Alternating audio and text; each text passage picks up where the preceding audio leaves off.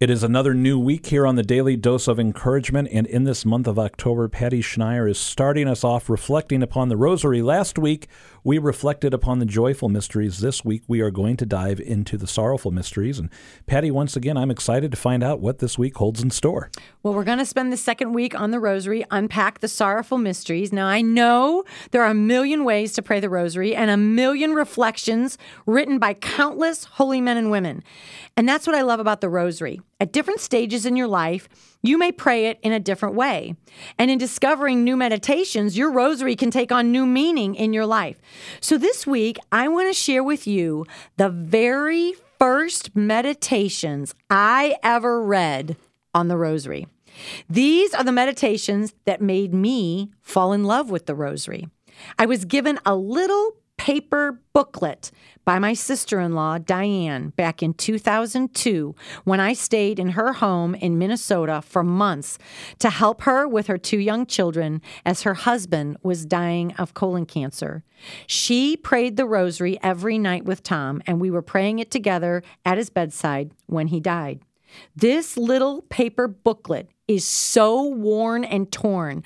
I did a makeshift laminating job with clear packing tape over 20 years ago, but I still have it, and these meditations still give me pause. So I want to share with you these meditations on the sorrowful mysteries. The first one today The Agony in the Garden. Here's the meditation it's Mary's message to us. In his anguish, Jesus prayed with all the greater intensity. In this sorrowful episode, Jesus shows you why the greater your physical or emotional distress, the more earnest should be your prayer.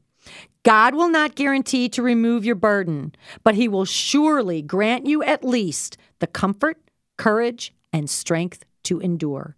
And then there's a prayer with each one, a little prayer. Here it is Dear Blessed Mother, Kindly teach me to give prayer a major place in my life.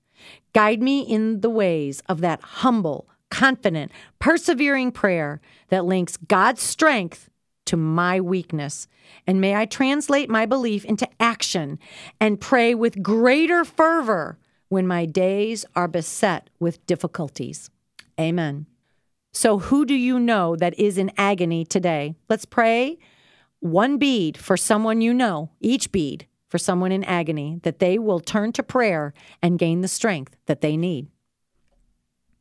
It's a beautiful reflection for us today and a wonderful call to action for our prayer of the sorrowful mysteries this week. Patty, thank you for today's encouragement.